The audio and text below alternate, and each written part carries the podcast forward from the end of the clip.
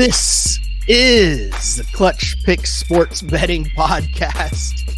My name is Sheldon Alexander. Thank you for tuning into this another week of football picks. We made it through the NFL season and it's now playoff time. This is Super Wild Card Weekend, kids. We got playoff picks for you. Made it through the entire regular season, and now it is time to finish strong, hit the playoffs running. My name is Sheldon Alexander. I'm joined by my guy, Mr. Matt Russell. And first off, get through the particulars of wrapping up a regular season in which last week a seven and nine week, which I will take a seven and nine week in week 18 because it's week 18 and it's pure right. bleepery going on. But it brings a season total to 136, 129, and seven. Listen, it's just the kind of season it's been. But you know what? Playoffs, new life, new time. I'm ready to go. Mr. Matt Russell, how are you feeling on the brink of not just wild card weekend, right. but super wild card weekend? That's how right. are you, my dude?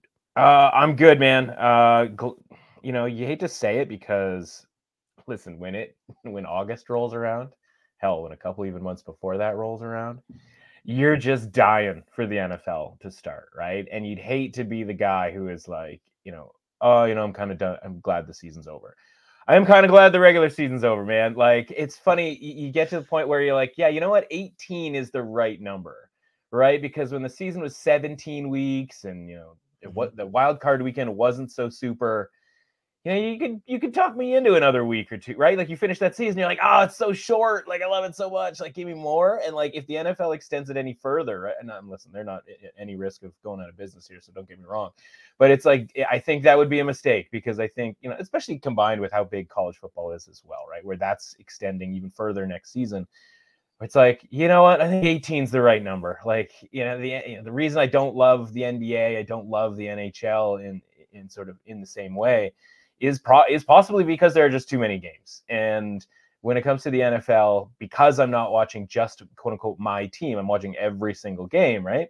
Like that's 270 some odd games. So like yeah, 270 might be the number, right? 270 over 18 weeks might be the number for me. So awesome season. Don't get me wrong. You know, I don't like to talk about one of my superstitions maybe maybe my only superstition is I don't like to talk about like record and like how well things are, you know, specifically how well things are going throughout the season. But over at the score, we ended up up 90 units this year with some, uh, you know, in part because of some really for good fortunate when it when it comes to uh, uh, futures markets and player prop markets and stuff, right? To uh, having go. a big season and, and Tyreek Hill obviously along with him and Dak Prescott having a big season. You go back to the preview episode of this podcast, roll through that, and you're going to hear things like high on the Dolphins, high on the Cowboys, high on the Ravens. So, you know, won't come as a surprise to you that the future stuff went well and the game stuff went uh, pretty well, uh, you know, pretty good as well. So, um, you know, excited for the playoffs here. 13 more games. When you think of it that way, it's less than one week of a regular season or you know a, a fully fledged full fledged bye you know uh, what sextuple bye week type season uh, or type week. Uh, so 13 games left here, spread out over the next you know, month or so. Um, so we're gonna get really deep into some of these games, um, you know, both here and uh, in my stuff over at the score. So I'm looking forward to. It. Well, here we go. We're getting started on Super Wild Card Weekend with some Saturday action here. We got the Browns at the Texans. Browns favored by two and a half points here. And I really want to take the Texans. I really do. I think at three, I think at three and a half, you got me there for sure. But this is why Vegas is Vegas, right? These teams obviously played very recently. And even though that was Davis Mills, not CJ Stroud, I still got to lay the points here with the Cleveland Browns. I just think defense wins. I think, you know, the Texans might be feeling some sort of happy to be here type vibes. Mm-hmm. I don't know. I just feel like at two and a half, the way the defense has been playing, Joe Flacco's a vet, been there before. Don't really know how Stroud's going to react, although I, I think he'll be good. But it's just, I got to ride with the defense here of the Cleveland Browns. Give me the Browns. I'll lay the two and a half points. Yeah, it, it was one of those things where because the Texans are this kind of theoretically more exciting team or sort of more interesting, you know, you kind of want them to be good. You know, we talked about this before the season, right? Where they went from the team who was like you know, the team we would bet on, uh, you know, plus 10 and a half and just kind of hope they could scrape together 60 good minutes each week to this team that was in a bunch of coin flip type games. And they won more coin flip games than they lost. And so, you know, you sort of, you know, uh, not that they're everybody's second best, you know, second favorite team, but they're like, they're up there in teams that you want to see succeed. And so when I started digging into this game, my mindset kind of going in was like, okay, well, first of all, what's the number? And the number sort of, you know, I, I thought should have been around one and a half for the Browns. So you go, okay, at two and a half, now we're getting closer to three. And if we could get three, that would be a bet for me on the Texans. But then the more you dig into the game and you look at like various matchups, et cetera, et cetera, and obviously how well the Browns have played on offense, you know, in the Joe Flacco mini era here, there's just kind of nothing, there's kind of no path really for the Texans to kind of have an advantage that you can pinpoint before the game starts. Now, listen, once a football game starts, you get into weird stuff. Listen, I've never had it, I've never been on a team that recovered, uh, or I've never bet on a team that have uh, recovered a muffed punt. So, like, you know, there could be a series of muffed punts that we actually, that the Texans actually get, or, you know, something along those lines, right? You know, the old fumble at the one yard line turns the game, oh, you know, stuff like that so things could get crazy. But you know, think about it. You know, you mentioned the defense with the Browns, right? Like, no, CJ Stroud didn't have to go against the Browns defense, but at this point, when you look at, you know, especially when you look at the box score from last week, and it's like Nico Collins and no one else, yeah. and then the Browns are sitting there with Denzel Ward, right? Like the Colts don't have Denzel Ward. They do not. And, and, the Browns are getting back Grant Delpit. And so you're getting, you know, kind of the best version here of the Browns, the healthiest version of the Browns, because they come into this game. You know, you could make the case back when that game happened. You know, unfortunately, as you mentioned, Stroud didn't play, but you could make the case those two teams are about equal. And, you know, we're certainly going through the same thing, right down to like both pass rushers were playing with injuries and, you know, a handful of injuries on the offensive line and, and obviously throughout the secondary. And then the Browns win that game, uh, you know, you can say because Stroud didn't play, but it sort of set them on a path where they then needed essentially one more game to clinch a, clinch a playoff berth and then could sit their injured guys in week 18. So they're coming in all fresh, right? And because the Texans lost that game, then they have to play this do or die game last week against the Colts, where it's all hands on deck. Will Anderson's hobbling around out there right? They weren't even able to get some of their, you know, receivers, everybody outside of Nico Collins, essentially, uh, to be able to play. And those injury reports have looked kind of dicey as well when it comes to Robert Woods, when it comes to uh, Noah Brown. And so you just go like, yeah, it kind of felt like the Texans' victory, their Super Bowl, if you will, was last week against the Colts. And so when you of, you go, okay, well, yeah, okay, they're at home, but like cool, but the Browns did pretty well in Houston, you know, handling whatever, you know, atmosphere there is in Houston last week anyway, or last week, uh, three weeks ago anyway. So you just kind of go through and you go, okay, well, maybe the, you know, maybe Joe Flacco turns the ball over, et cetera, et cetera. And you go through that and you're like, yeah, he's turned the ball over, but it hasn't much mattered in these games because the offense is so much better with Joe Flacco, shocking, than they are than they were with PJ Walker and Dorian Thompson Robinson to the point where those two guys aren't even the backup this week. Jeff Driskel is the backup this week, which you know internally, you know, you try to look for signs with some of these teams. You look and you go, wow, if the Browns don't like those two guys so much that they're willing to make Jeff Driskel the if Joe Flacco gets hurt option, that must Crazy. mean that like those guys really, really are bad. And they went to quote unquote war with those guys. And it's just like that's what the kind of that's the kind of deficit that they went into those games with, or at least in their own opinion. And the fact that they won those, uh, you know, a lot of those games to stay, you know, in the hunt and obviously get to a point where when you win four straight games, you know, towards the end of the season, you can clinch that playoff spot. Man, like this Browns team, you know, look, think about it going into the season, right? It was like, well, Browns, man, they're super loaded. Like talent wise. Maybe if Deshaun Watson could just sort of like get back to any sort of semblance of like quality and like that never happened. You know, did it? I mean, it, it happened for maybe one game before he got hurt. But you know, listen, kudos. Joe Flacco comes in and he's playing really, really well, and he's found a connection there with Amari Cooper and David Njoku. And so, yeah, man, like offensively, the Browns at this point, last game we saw them play fully formed against the Jets, who are you know, not the best defense, not certainly the defense we thought they were going to be. They aren't terrible. You know, they were over seven yards per play yeah. in that game, right? And that would that would be far and away sort of make you number one if you could maintain a seven point one yards per play. Um, you know, uh, uh, pace over the course of the season. So honestly, the Browns have the uh, have the best unit uh, in their defense, and they might have the second best unit in their offense here. And that is problematic for again a rookie quarterback who's going against a defense that disguises a lot of their uh, coverages. And I think you see C.J. Stroud throw an interception here, and uh, and honestly, I think the the Texans are in for a tough time here um, as much as I wanted going in, I wanted to be the guy being like, oh, let's see if we can get the three and and then play the Texans. I, you know, it's grab the minus two and a half with the Browns while you can.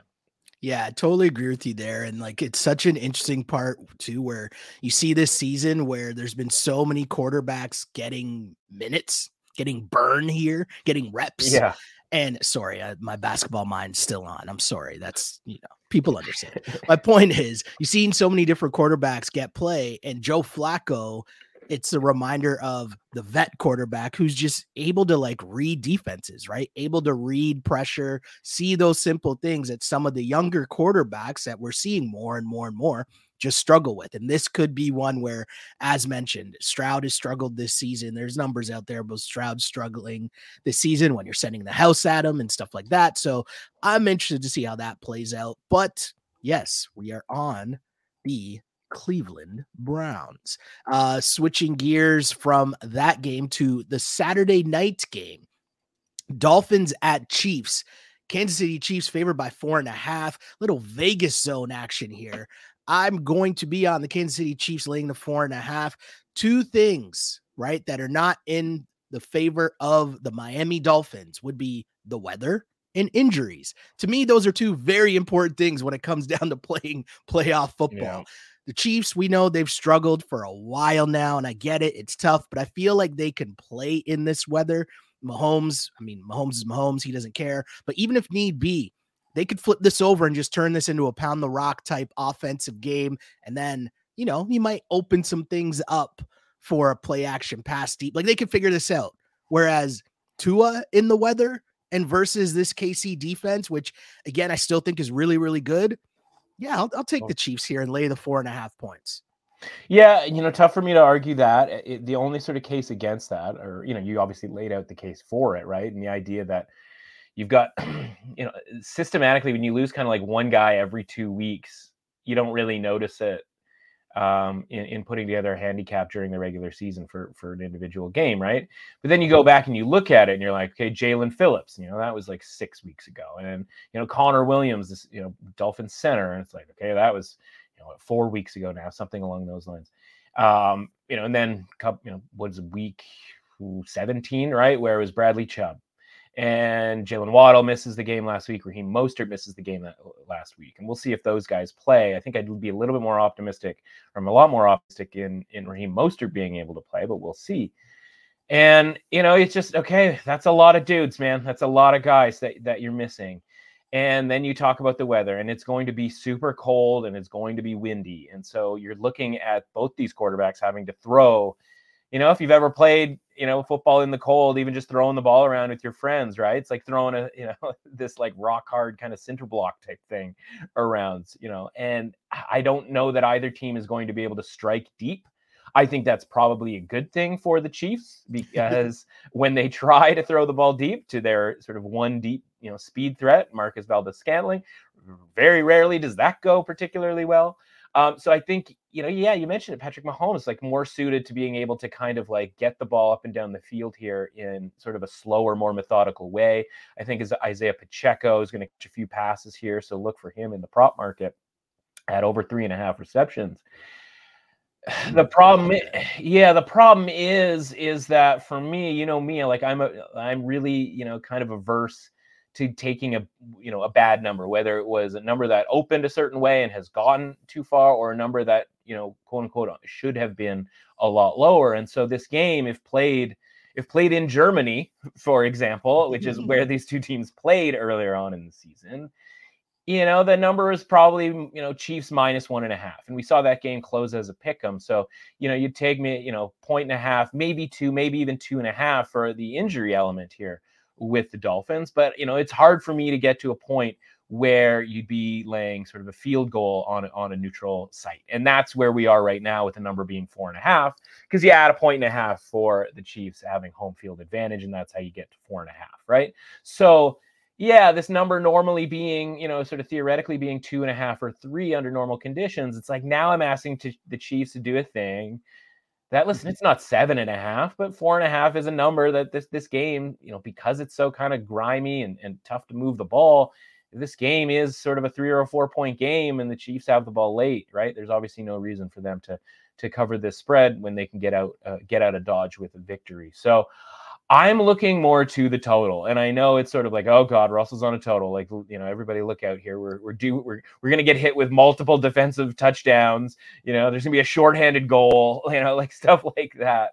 Um, this this total's come down off of its original open, but it's crept back up with some buyback once it hit 42 and a half. It's sitting around 44 and a half.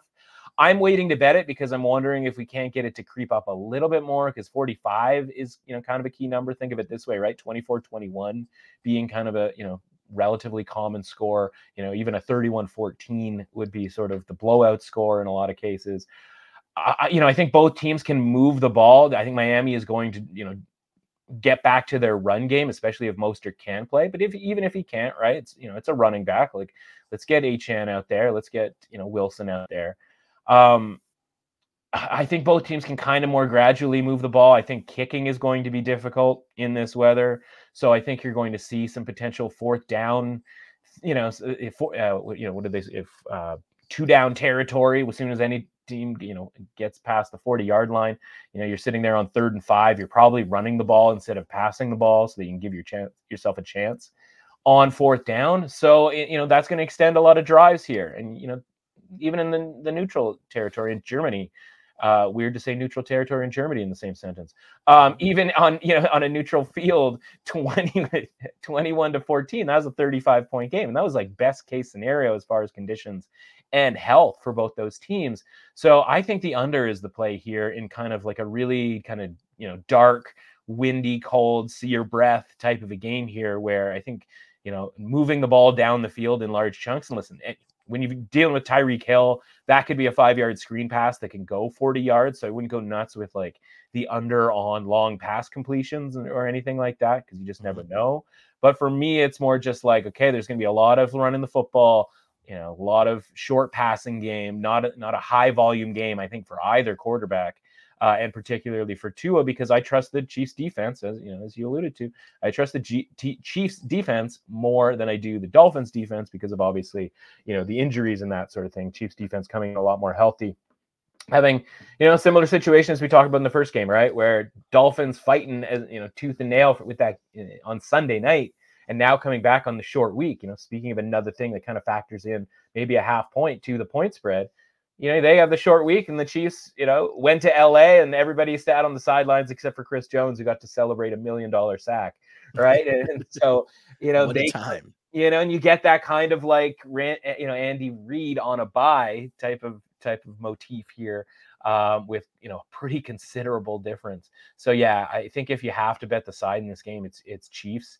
Um, I'm just sort of allergic to the idea of like paying the tax, which I, you know, listen, if we're talking about it and everybody else is talking about it with, with regards to the injuries, the weather, it's the rest, then it's going to be built into the into the market, right? Yeah. And and maybe we see it get built in a little bit more. Maybe this goes up five, five and a half, and maybe four and a half ends up being a good deal. In the same way that I would have been sort of hesitant to take you know minus three with the Chiefs um, you know, that ended up being a really good bet. So, you know, uh, who knows where this necessarily goes, but yeah, it's all kind of stacking up against the Dolphins, which is kind of unfortunate. But then again, it was stacking up against them last year, and they almost won a road playoff game in Buffalo with Skylar Thompson. So, I mean, yeah, you know, who knows here. I will say that's a one thing here as we look at this Vegas zone line, and it's like sure. Mike McDaniel. There's a world in which Mike McDaniel's just like saving the super sneaky playbook for playoff time, run game, like just who knows, but yeah, whatever. It'll be interesting for sure. And I think I loved uh, it, like that Saturday night playoff game. Like it just makes me, it's giving me all the vibes of like a just big time Saturday night playoff game in the NFL. Can't wait. Don't you? Yeah, the all timer was what Raiders and, and Patriots, right? The Tuck Rule game. That was a Saturday night game. If you're of a certain age and you happen to be in college that mm-hmm. uh, that year, right? That was sort of like an apex yeah. college memory where you're like, okay, you're, you know, it's Saturday night, you're looking to go out. That game starts, it's in a foot of snow. It's super fun. You know, maybe you get to the bar for the fourth quarter. You're watching, you know, everybody's huddling around the TVs at the bar, and then the tuck rule stuff happens, and everybody's like, "Wait, what? It's a fumble. It's not a fumble like this, that, or whatever." And then obviously Adam Vinatieri kicking those uh, field goals in the snow, and and just you know, uh, kind of a top five. Where were you? Um, playoff moment there uh, for a Saturday night game. So um, yeah, won't won't be out at a bar, I don't think, for this one, but uh, hopefully we get a game uh, equally as fun. Um, and hopefully there's not that much scoring, but when it comes to that, what, what we're wagering on here. Fair enough. Fair enough. Before we get to our next game, are you tired of spending hours in the kitchen every day when you can spend it analyzing your picks? Do you want to save time and money while enjoying delicious and nutritious food delivered to your door? If you answered yes, then you need Factor. Factor is the ultimate ready to eat meal delivery service that helps me achieve my New Year's resolutions. Whether I want to lose weight, gain muscle, buy more time, or simply eat better, Factor has a plan for you. I can choose from over 30 different meals each week, all made with fresh, high quality ingredients and cooked by professional chefs.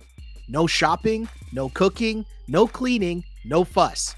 Just heat, eat, and enjoy. With Factor, I can free up my time and energy for the things that matter most to me. I can focus on my picks, my family, my hobbies, or my goals.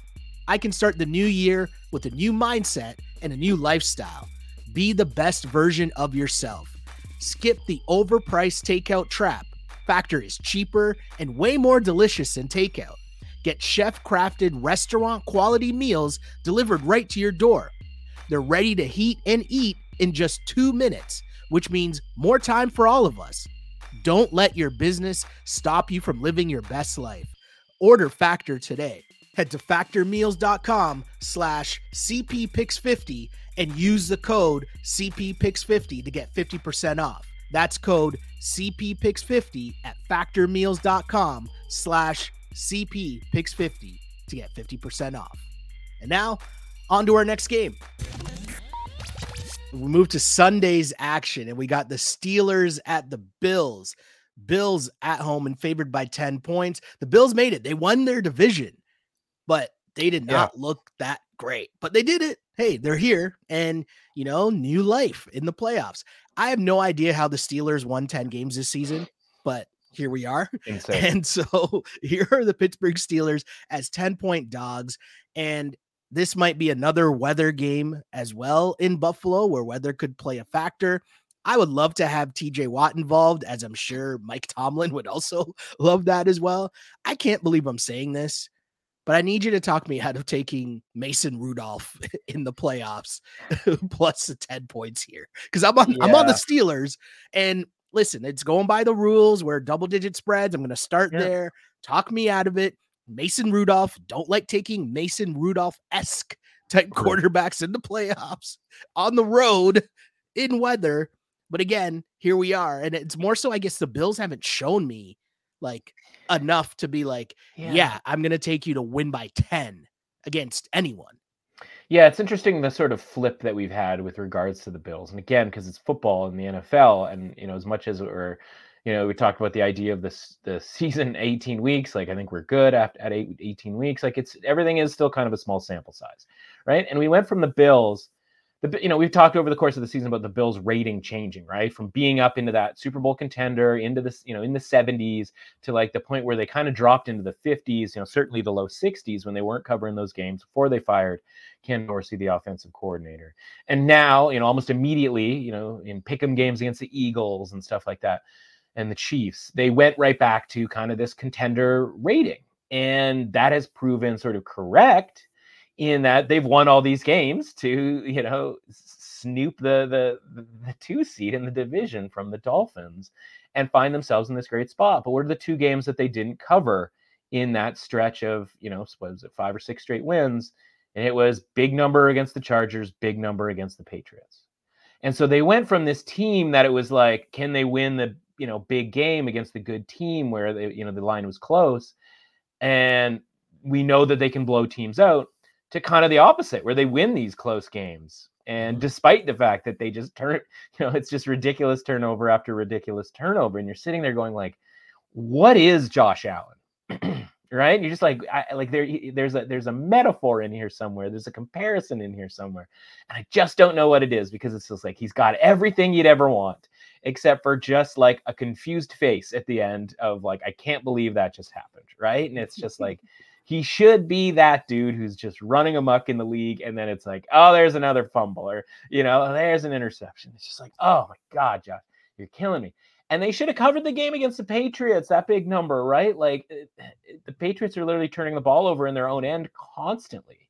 Yeah, and it's like if you can't cover that number, why am I? You know, why am I to expect you to cover this number? And so I, uh, you know, full disclosure, right? We're talking here on a Thursday morning, and just the way that the schedule shakes down, where I've written and finished and published, you can read them right this second. My previews for the Saturday, the two Saturday games, the two games that we just talked about. Well, as soon as we're done talking here, it's Sunday preview season over here for your boy. With the idea that all of those get written and finished by Thursday night, so that you have Friday and Saturday to read them, and then obviously subsequently Monday will come later. So this is one other than uh, you know, unlike the basically the rest of the games that we're going to get to, is that I haven't come to a conclusion on what I want to bet because honestly, like I look at it and I go, can I look myself in the mirror betting on Mason Rudolph and betting on the Steelers without TJ Watt because I know that they're one in 10 without TJ Watt. Yep. And there's a distinct difference from a points per game standpoint. So when we're talking about players, when they, you know, it's always, oh, this player's out. What does that mean to the point spread? What does that mean to the money line in various in various sports? And it's really hard against small sample size, but is it a small sample size in football? 11 games if this guy means like a full touchdown to their points per game, like how is that only essentially like a half point difference? Because it's worth mentioning that even if TJ Watt was in the lineup here, based on the ratings of these two, you know, these teams, this is probably minus nine, right? It's certainly not minus eight and a half because then you could tease the Bills under under three, and good God, how great would that be? So the line's probably nine with TJ Watt, and now it's just and it's you know just ten, you know, without him. It's like you know, ten is somewhat of a key number, right? Like a like a quasi sort of outside the, the the big boy key numbers. It's you know, it's a secondary key number. So it's it's not just one point. It's sort of like one point with an asterisk. But man, that might not be enough. And you know, we'll know. You know, I, I'd like to think we probably know pretty soon on on uh, Sunday uh, at one o'clock here. Okay, like are the Bills jumping out to lead because are the Bills moving the ball? But honestly, like whether it's the turnovers or not being able to move the ball against the Patriots, which is really the bummer thing, where they were scoring points on on those short fields that that Zappe created for them. But you know what, Mason Rudolph could probably you know create some short fields as well. So you know, I just look at this and I you know I, I'm with you. It's like a lot of points but again, you, that that a lot of points is great until you look up and it's like 20 to 3 because Mason Rudolph can't move the ball in cold weather, you know, potentially some winds here as well. And the you know Bills are able to do kind of just enough. But honestly, I'm not even positive the Bills can do just enough because there have been some kind of down moments here with this Bills offense. You know, and you know, we just talked about some of these teams that were playing kind of tooth and nail last week. And the Steelers are playing tooth and nail. They had an easier go of it. It was kind of a weird game, get you know, uh, gale force, you know, uh, monsoon adjacent type deal in, in, Baltimore. But like, you know, it's kind of a short week for the Bills. You had to kind of put everything into that game, even if by the time they got to that game, they at least knew they were going to make the playoffs. But they wanted to win the division for obvious reasons. You get this sort of cozy matchup in you know in in the wild card weekend, which you know no other team has here, as you can tell from all the other point spreads. So yeah, no, I'm not going to get in your way here when it comes to the Steelers plus ten, but you know I, am also not going to commit to it because I got a little do a little more digging here to kind of find a way to actually believe the Steelers can kind of keep this game close. Yeah, no, it's super interesting stuff for sure in that one. That just opens a door for some great games on Sunday's action as we move on and we find the Packers at the Cowboys this might be a weight class thing for me. We see the mm. Cowboys are favored by seven and a half points here, which again is a lot, but let's discuss. I'm saying this as someone who hasn't been able to read the Packers at all this season, right? But one thing we have been riding, or I've been riding for sure, Cowboys at home against teams that I'm not really sure how good they are. Mm-hmm. The Cowboys do what they do and they smash these teams. So seven and a half point spread, I shouldn't really be that afraid of. If I'm afraid of the extra half point, I shouldn't be, right? Mm-hmm. Now, the Cowboys do put up a lot of points at home against these not so good teams. And mm-hmm. the Packers, on their side of things, they haven't really played a good team in like over a month. Like we're talking Bears, Vikings, Panthers, Bucks, like they haven't really done much as of late. So for that reason, I'm going to be laying the seven and a half points with the Dallas Cowboys and Mike McCarthy, giving them a little, you know, letting the Cowboys get some happy playoff vibes before it all comes crashing down, as mm-hmm. we know that it always does for the Cowboys. But they get one home win. Right. I think that's pretty good for a week. Let them hype themselves up. How about them Cowboys? Yeah. So, okay, a couple of sort of things, right? One, we always, as we talked about earlier, uh, you know, very early in the podcast, you know, going back to before the season, it was like, all right, Cowboys, I think, you know, high on the Cowboys, right? And a lot of that was, you know, production oriented, mm-hmm. right? So why we won bets on Dak Prescott to you know to do thing you know this season, uh, as in lead the league in touchdown passes. Um, so you know obviously kind of high on the Cowboys as a concept this year. Um, uh, there's a sports book. I'm not going to give them the plug necessarily, but they offered this sort of promotion before the season started, and it was like you can bet on uh, any team you want to win the Super Bowl, and you get uh, essentially like twenty dollars a week for every win they get over the course of the season, right? and so okay. at like a minimum bet of like 200 bucks, right? So just do some math there, right? You're going, okay, at 200 bucks, like I need this team to win 10 games to free roll in into the playoffs. And it's a, you know, at that point, it's a free roll bet. So it's like, I want to try it on something that is a little bit of a longer shot than taking like the 49ers, for mm-hmm. example, mm-hmm. right? And so my choices kind of came down to either the Ravens or the Cowboys. And I felt actually a little bit better about the Ravens that I would actually wager my own money on the Ravens. And I felt le- kind of less great about the concept of the Ravens getting to 10 wins because of how difficult the, di- the division was. So I went with the Cowboys. So I'm sitting here with a free bet uh, on the Cowboys for like multiple thousands of dollars for them to win the Super Bowl. Mm-hmm. Then you watch the season and it's going well as far as the production that we talked about with uh, Prescott and Lamb, et cetera, et cetera. But you have to be honest about these things and like Mike McCarthy still exists, right? And you just go like, okay, like this bet is not going to mm. win. Yeah. It, it is now only going to serve as a function for me to bet on somebody else. So I just really want the Cowboys to get to like the conference final here, win these two home games, which yeah. like based on the fact that they have two home games, which is kind of a surprise right up until, you know, with two weeks to go is like a really, you know, nice little bonus here. But like, just get me to a matchup with the 49ers, and then I will bet the bleep out of the 49ers in that, uh, in the futures market. At least that's sort of the idea. But the point is, is that like I would love to just be like totally gung ho. Like, what could go wrong? Cowboys, Cowboys, Cowboys. I just look at the Cowboys like this. We got you know, when I bet made that bet before the season, it was because they were rated in a certain way, right? That kind of low, you know, mid 60s, not a Super Bowl contender type of deal. Then it became very clear at the season that they might be kind of the, you know, theoretically a Super Bowl contender, and the market sort of treated them that way. So they kept getting these like I wouldn't say inflated spreads because they kept covering them, right? But it's 40 to nothing against the Giants, 30 to 10 against the Jets, 38 to 3 against the Patriots. You know, they win on the road against the Chargers, covering, I believe, was a minus two and a half on the road. Uh, crush the Rams at home, crush the Giants 49 17, uh, Panthers 33 10, uh, Commanders 45 to 10, right?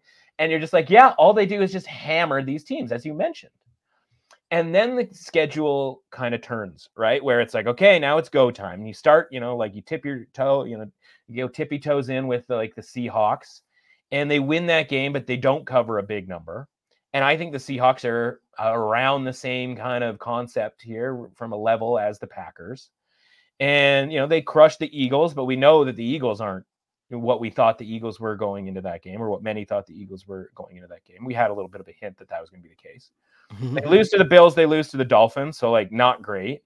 And then they, you know, probably could have, should have, maybe lost to the Lions, right, in that game. And so, like, there's a lot of non covers there down the stretch once they started playing real teams. So, you mentioned the idea of like the Packers kind of not really playing real teams. At least they're playing kind of teams on their level in those, you know, in those games and, and handling them, you know, hand, just absolutely handling the Vikings handling the Bears pretty comfortably. You know, I think that Thanksgiving win on the road in Detroit is kind of like a very similar, to, you know, um, test really for this game. And then I look at like Jordan Love, right? And you know, speaking of bets that I made way back when, right? When Aaron Rodgers leaves the Packers, Jordan Love was like a billion to one to like win the MVP. And I was like, you know, let's throw a couple of bucks on Jordan Love to win MVP. And you'd sit there and be like, Matt, you lost that bet. That was a bad bet. Jordan Love was second to Dak Prescott in touchdown passes this year. Mhm. So you can tell me whatever you want to tell me about the Josh Allens and the Tuas and all the quarter and the Mahomeses and, and, and those guys that you're excited about. But at least, you know, from actual results as far as throwing the ball to a human being into the end zone, Jordan Love was the second best at doing that this Mhm. season, right? And so the Cowboys, you know, had lost uh, Hankins, their defensive tackle, a few weeks ago, and they have become more vulnerable on the ground. And Aaron Jones has come back after sort of being star-crossed throughout the season. Like, is he going to play? Is he not going to play? Is he going to play for five plays and then be out? He's now, you know, you've seen it the last few weeks here. He's now in there and he's running amok. And you forget that Aaron Jones, like, might be a top five running back at this point in the league. And so if the Cowboys are going to allow more, you know, uh, you know, more yards on the ground here and set Jordan Love up in a Packers offense that they're pulling guys, you know, as we've talked about before, I think like Melton, right? Like, who's that guy? It's like, oh, he was on the practice squad and they had a bunch of injuries. So, like, now he's a hundred yard per game, like, dude, catching touchdowns and and and you know, fighting for balls and stuff like that. There's a lot of weapons, there's a lot of ways for the Packers to score. And and I think they score with the Cowboys in this game. I wouldn't be shocked if they won this game outright, but like I'm definitely into the idea of taking the Packers plus this many points. And it isn't quote unquote too many points either, because if you take the ratings for both of these teams, we mentioned obviously the Cowboys rating being pretty high. And the pat and the thing that scares me a little bit here, just in general, is that the Packers are at the top of their, you know, we talk range, right? And it's like, oh, when they're bad, it looks bad, and they're probably like a 35. And when it's good, it looks pretty good. But like, how good could it be? Like, well, they're kind of just an above average team here. And maybe, maybe the top of their range is 55 they're being rated right now into the low 50s, right? It's a 52 53 situation for the Packers. So it's, it's essentially as high as it's been all season. And that's usually kind of a sell, you know, the idea of a sell point when you get that high within your range. But again, we've talked about it before. This is a team as well. Go back to the preseason preview that we had high hopes for this season. And it might have mm-hmm. just taken them half a season to kind of get going here. And so I think both teams are able to score. I think you know the over isn't a, isn't the worst thing I've ever seen. I'd be a little bit scared because it's into the 50s, right? And it's like, okay, I don't you know love that necessarily. But this line, because of that rate, and those ratings that we mentioned, even with the Packers kind of being at the highest point of their rating, makes this about a fair spread, like maybe even Cowboys minus eight. So I can see why at minus seven, people were looking to gobble that up because if your projections say eight and the line opens seven, the way that this did, sort of, you know, most widely on Sunday, you're going to grab the Cowboys and bump, you know, and of course that's going to turn the line from seven to seven and a half if everybody's betting minus seven. I just look at it from a matchup standpoint. I think both these teams score, and I think the Packers can stay within it. And again, I don't trust you know Mike McCarthy to do the correct thing. And maybe the wrong thing as he's tried to do it what four times this season? Maybe the wrong thing ends up in him pulling off a cover because they're up 7 and he decides to throw it 30 yards down the field when all he needs to do is like run the ball or kneel it out or whatever. And we get burned that way cuz listen we've seen that you know that almost happened to the Lions you know a couple of weeks ago. I just I'm going to keep going up against it. I'm going to be I'm going to say like Mike McCarthy is giving points away for his team that aren't accounted for in the point spread, aren't accounted for in the rating. And the rating hasn't changed despite the fact that they basically like have outside of the last game there, as we mentioned, going through the schedule, like they haven't covered these games once the schedule got a little bit more intense. And so I think at least highly enough of the Packers to think that they're on the level of the Seahawks. You know, obviously they beat the, the Lions earlier in the season. So like they're getting closer to like Lions level, which would kind of be the next stop on the highway here. So yeah, I, I love the Packers here at plus seven and a half. Yeah, no, you're everything you just said. The funniest part is the Mike McCarthy thing, right? Because if like Mike McCarthy wasn't involved in this whole scenario, I really wonder what the Dallas Cowboys ceiling could be with like what we deem or what collectively the NFL deems yeah. as a good coach. You know what I mean? Yeah, and he's so like the poster boy for it, right? Because he takes over and he's like, "All right, you know, get out of here, Kellen Moore. I'm taking over the offense." And it's like it's hard to argue that that wasn't the right move. Mm-hmm. Because like the offense like went off this season, yeah. Um, obviously, it was augmented by like a million pick sixes, but like they, from a points scored standpoint, they led the league yeah. in points but that's the kind of that's the point and you have all these teams that are now hiring you know head coaches and it's going to be interesting to see and evaluate who gets what job because it's like yeah just because you're a really good offensive coordinator which i think mike mccarthy probably is doesn't mean that you're a really good head coach and you know mm-hmm. antonio pierce for example right that's a guy who probably wouldn't ever be a coordinator in the nfl but like if he can do the things at the very highest level like that a head coach should be um, should be doing that we should be sort of interviewing guys to do because we grab all these guys and think you know there's a bunch of you know hot offensive coordinators ben johnson with detroit bobby slowik mm-hmm. with the texans like what if those guys get head coaching jobs. And it's like, cool, you're probably going to have a good offense, but like, are you going to be Mike McCarthy and give points back for dumb decisions when it comes to in game management? Right. Yeah. And like, there are probably people off the street. Hell, you and I could probably come in and do a better job of in game managing. Right. And if you don't have a guy in your ear as a head coach that knows this stuff in and out, like, you're at a disadvantage. And I think, you know, uh, my, uh, Matt LaFleur is better at the in-game stuff mm-hmm. in keeping and sort of buying his team a point or two here or there than McCarthy is. And when we're talking about a situation where like, yeah, they don't need to win the game by eight. They just need to win, win the, the game by whatever. And Mike McCarthy yeah. starts kicking field goals from 55 yards out or going for weird stuff. Like, I just, I don't want to be on that side asking them to play this like perfectly buttoned up edition of their game. Yeah, I mean, I, I feel like I, am with you. I understand. I'm almost about to change the pick, but I'm not going to change the pick because this will just add into my hatred of the Cowboys. Yeah, when the game plays out, it. Yes, as the game plays out, as you just described. You're like Zeke Elliott, just like gobbling up the the hate. Oh man, too to funny. reference a former Cowboy. Yes, another really good game on Sunday has the Los Angeles Rams in Detroit taking on the Lions. Lions favored by three. Obviously, all the talk is about the revenge game. Matt Stafford back in Detroit. Jared Goff taking on the Rams and McVay, who gave up on him. All this fun stuff. Cool storyline headlines. We get that. In terms of gambling here, I've liked the Rams all season. Like we've enjoyed a run of betting on the Rams a lot. I, t- I mentioned earlier uh, the Packers not really having a good or not feeling like I had a good read on the Packers in terms of when to bet on them, when to bet against them. The Rams, I feel like I felt okay with them all season in terms of when to bet on them, when to not bet on them, right? Okay. Now you're getting a field goal and you're playing a Lions team in their first home playoff game since 1993. That is just a crazy stat where I had to stop and think about what was going on in 1993. Like, yeah. I think I was still dressing up as Joe Carter for Halloween as a kid because the Blue Jays were winning back to back World Series, right? Like, what are we talking about here, right? Yeah. That's just crazy. The Jared Goff stuff is cool. I get that. But McVay, if there's someone who knows Jared Goff, it's going to be McVay. I'm interested to see how that plays out. But I also think that on the flip side, McVay playoff, he knows what to do here. Pound the ball, run the ball, and they got two receivers that are able to get open consistently. I don't mm. know. I, I think I trust McVay here in this coaching matchup and give me the the Rams plus the points. I wish I could get an extra half point, but hey, that's why Vegas is Vegas.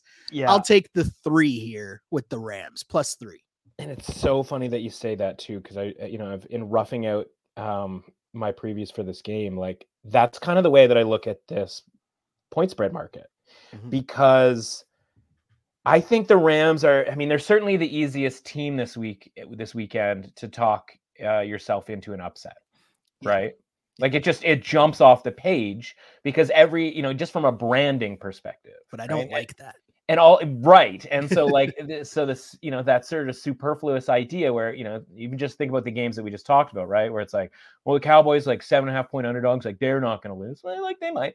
Uh this you know steelers obviously 10 point underdogs they're not going to win right? Nobody liking the dolphins in the cold and then you know you know I, would you even really call if the texans won that game outright necessarily an upset? Like yeah. it's a home underdog, right? It's an easy case to kind of make on, like I said, like a very surface level type thing until you you know dive deep and you're kind of like, I don't really like any of these matchups. So why the reason I say that is because I don't, you know, I I think the number should be four. Okay. Think about it this way, right? We've seen the Lions in these various games, comparable teams to the Rams, right? Seahawks, Packers, um, you know, Vikings when they are healthy. Like the number for that for those games are five and a half, six. Like you know, Bears, not, not that they're necessarily comparable to the Rams, but like that's you know up over a touchdown. You know, Raiders up over a touchdown into these you know sort of stratospheric type levels, right? And just because they didn't necessarily cover those games doesn't mean that that wasn't the, the correct point spread. So I think this number, based on everything that we've kind of had all season long here, coming up with a rating for the Lions, which is he- held pretty steady here um, at like 59 60, right? Like not quite Super Bowl contender, but certainly a playoff team. And when you go through it, it's kind of amazing to see how many playoff teams are just substandard when it comes to the betting market. And you're like, man, maybe there just weren't that many really kind of good teams. And, and we talked about the divide, right? Earlier on the season, there's a huge kind of gap between the contenders and the pretenders here. And this is sort of an example of this gap kind of tightening where the Rams have kind of gotten out of that group and have like kicked into sort of not necessarily Super Bowl from two years ago version Rams, but they're kind of like out on the loose. Like if this was like a, a, marathon, right? They would have left the the peloton, right? If this is the Tour de France, they would have ran out of the peloton to catch the leaders here. And I, I just think it's kind of a little bit too far eh, because I know that, as you mentioned, and I literally wrote this, that'll be in the preview today, is like the market won't allow this to be three and a half mm-hmm. because of the interest in the Rams. Even though I think the number should be four or certainly at least three and a half, the market's just not going to let it. They're just going to be like, yeah, give me the plus three and a half in a game that they kind of consider something of a coin flip for all the reasons that you mentioned the McVay Goff thing, et cetera, et cetera.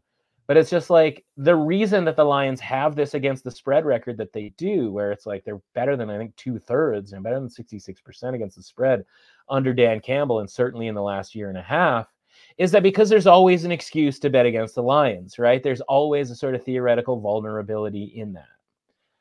And Again, so 1993 was a long time ago.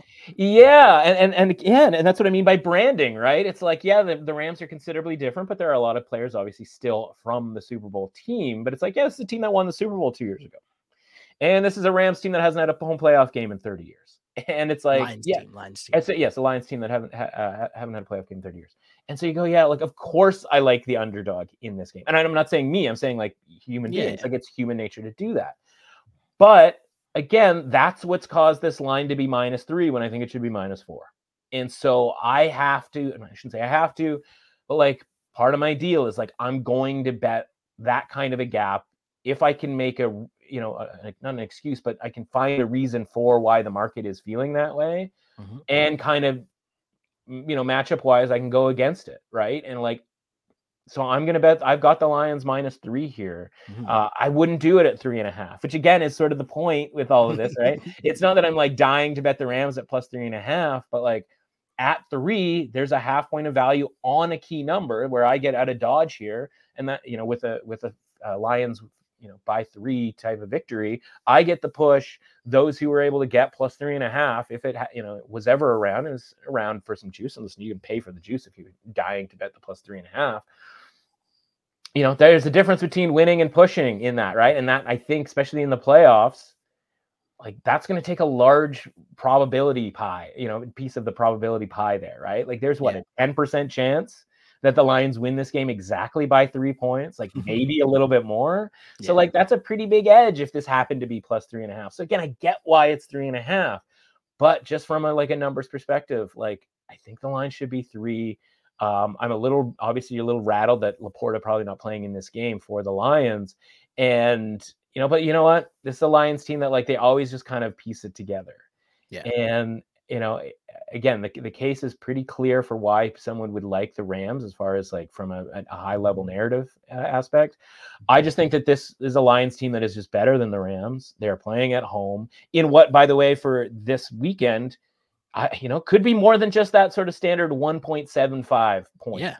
Right fired up fan base gotta be yeah right? and if it's more than a 1.75 right it's a two it's a two and a half at which point you're telling me the lions are only like a half point or one point better mm-hmm. than than the rams are and it's just like i you know like it's been cool that they the rams have gotten to this point but like whatever three weeks ago they were minus three and a half to the saints at home and it's just yeah. like you know how did we get here where they're suddenly like kind of being considered on the same level as the lions and you know, again, if it wasn't, if they didn't have this against the spread record, the Lions, where you're constantly like, yeah, they're being underrated, under, you know, thought of, mm-hmm. then maybe it's a different story. But like they constantly cover point spreads. They are not a disappointment in, you know, from an overall perspective in the betting market. So it's like, yeah, I get the team that covers like all the time. And I get them at what I think is a, is a little bit of a discount here, or at least a 10%, you know, win probability discount. It's like, yeah, I'm going to take that.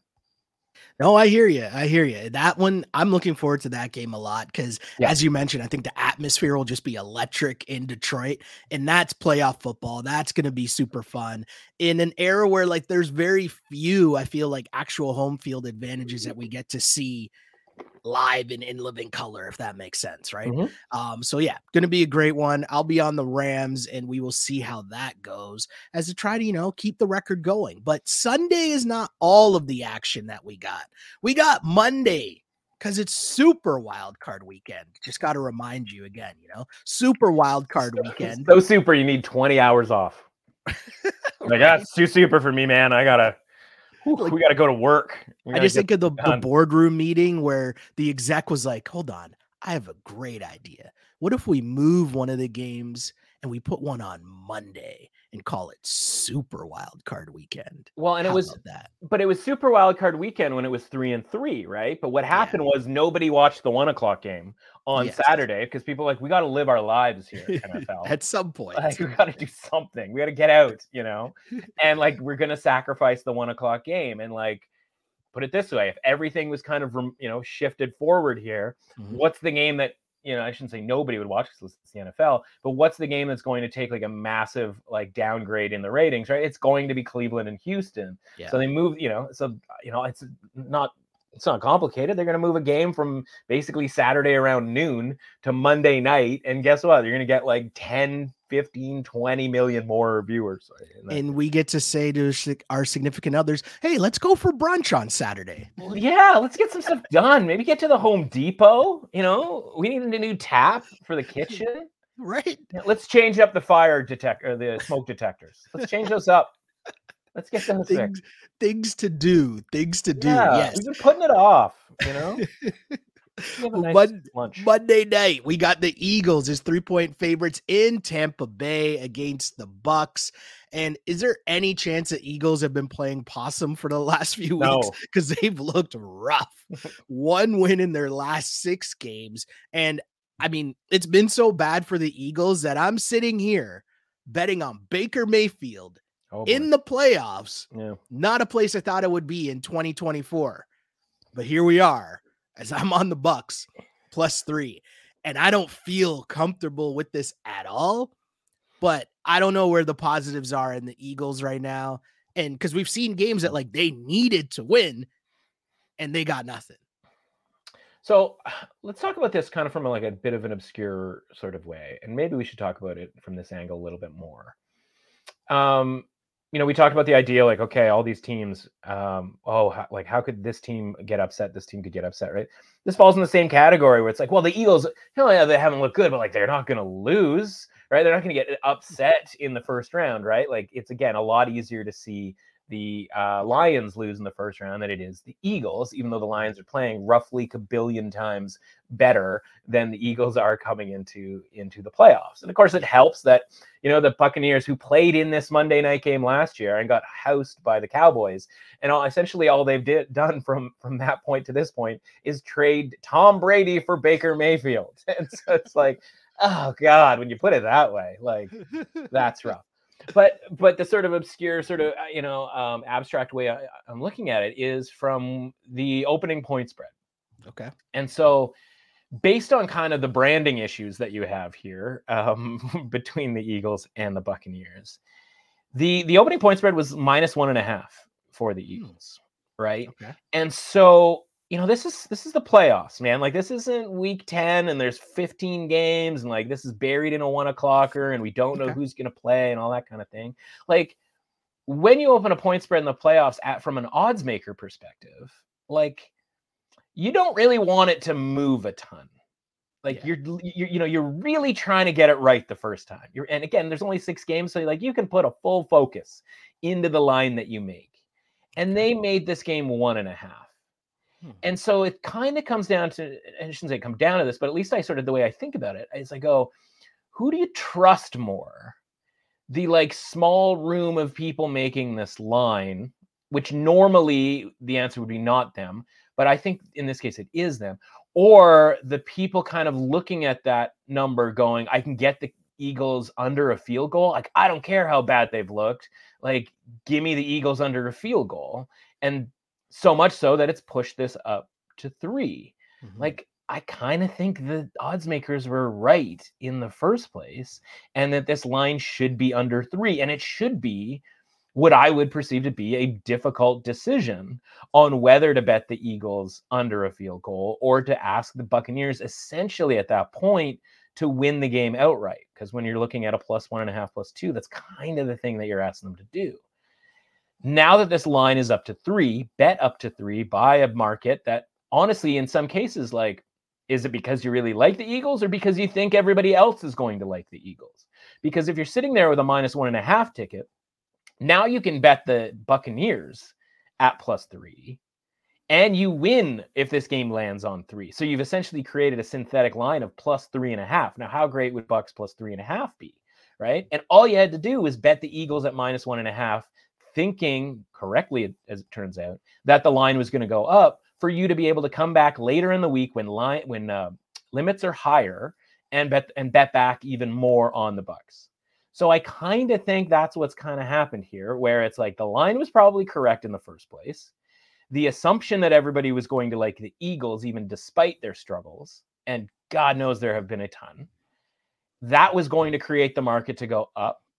Now we're at three, and now it's time to back on the Buccaneers. And so, you know, whether or not you bet that first Eagles price, you know, or, not here, I think once plus three hits, it becomes kind of an easy bet to make. Now we'll see whether it wins, loses, whatever, who knows? Because maybe the Eagles have that switch. I just they'd have used it by now. Let's put it that way. Because they lose that game to the Cardinals, and that game was not a fluke loss No. They got absolutely boat raced by the Cardinals, and it should have been. I shouldn't say it should have been over, but like it should have been on. The writing should have been on that wall in, in the first half, as we talked about it last week, right? But they get that big touchdown, et cetera, et cetera. And like you can tell me that, like, well, they kind of, you know, they we just assumed the Cowboys were going to beat the, the Commanders, so like we weren't really trying, or whatever, you know, however, whatever BS you want to do with that. It's like I don't think so, man. Like I watched a lot of those week 18 games and teams are trying like even when they have no business trying or even when like Carson Wentz is involved in our lives, right? It's oh, just Oh, yeah. like, you know, if all these other teams are doing it, what's the Eagles excuse other than like man, they just might not be it. And like, yeah, this the magical season might have happened the same way the magical Eagles season happened with Nick Foles. And then like two years later, it's like Nick Foles isn't anywhere to be found. Carson Wentz is out on the street, and Doug Pederson's coaching in Jacksonville, right? It's like just because you made the Super Bowl one year, with again, as we've beaten to death here, with a pretty convenient schedule, doesn't and you start the season 10 and 1 in the pretty easy schedule portion of your program here doesn't mean that you're some awesome team and you just get to be good the re- you know until the rest of time Yeah. you have to play well as well and the losing of the coordinators on both side of the ball might have you know a pretty significant sort of um, you know factor. Maybe being played differently knowing that you can't get to third and one against the eagles.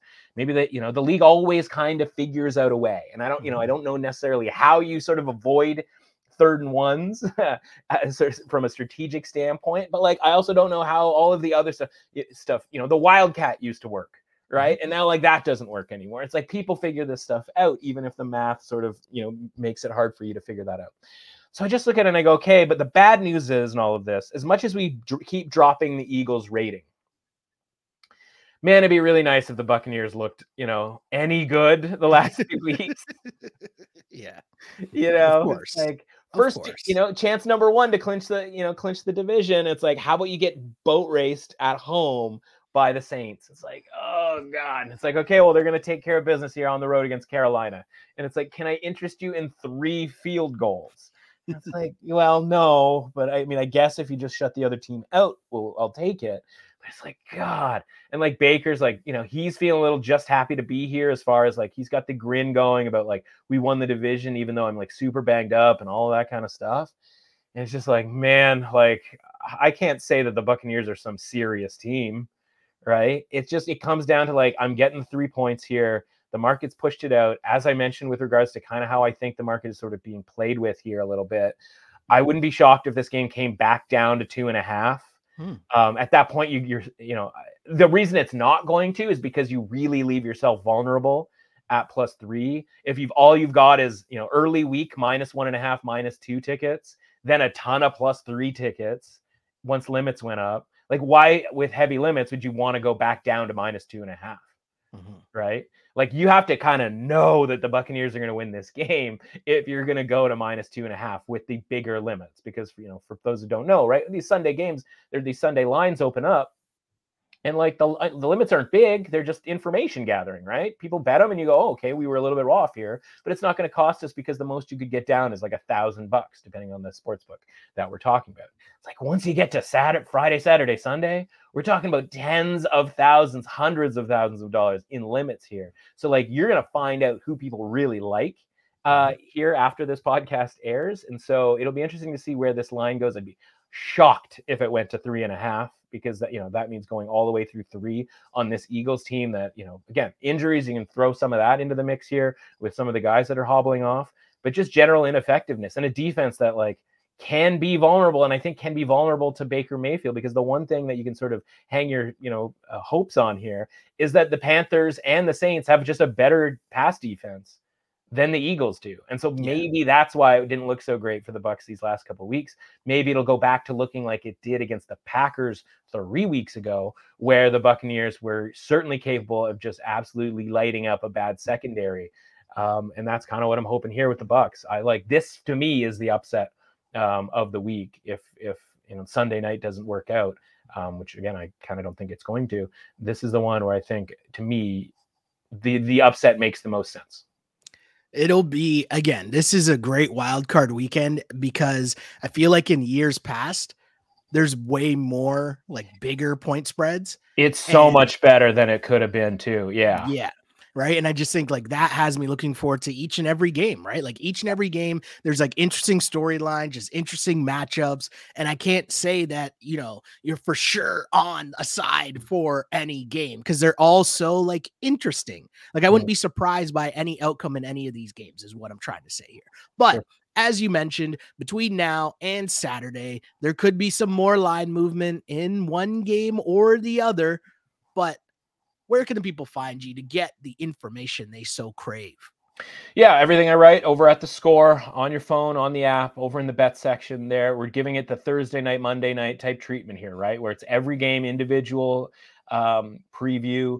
You know, we're looking at the line, what the line sort of should be, what the line, you know, why the line is what it is, uh, and then props, props, props. Um, you know, during the regular season, it's kind of one player prop from a yardage or you know completions or whatever perspective, and then one touchdown for these games. You're gonna, you know, for the most part, we're gonna go up to two touchdowns, maybe even three anytime touchdowns, and, and sort of look at a two or three player props here, so that even if we don't necessarily love a side, and we'll have a side or a total for every single game. That's the that's the struggle I have here with Pittsburgh and Buffalo because that total is so low that I'm, you know, I'm not dying to hit the under, and I'm certainly not looking to get the over either. And we meant obviously we talked about the idea of the point spread being a difficult challenge, you know, because sometimes the you know there's going to be props that we like a little bit more, but uh, yeah, everything you can you'd ever want basically.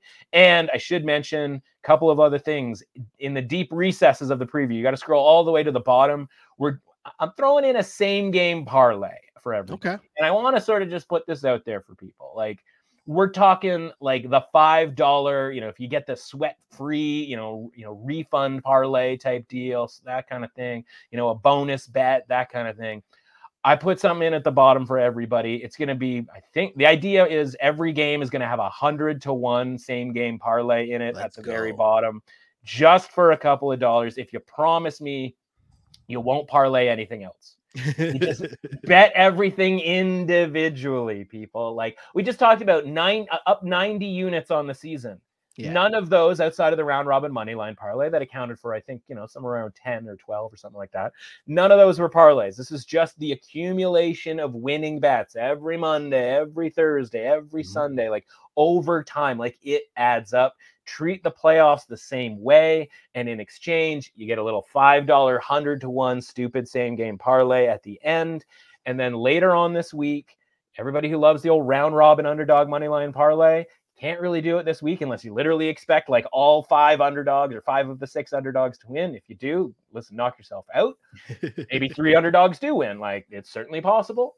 Yeah. We're going round robin anytime touchdown parlay. Let's go. Five touchdown scorers at sort of better than plus 150, maybe even a little bit longer than that, depending on the game.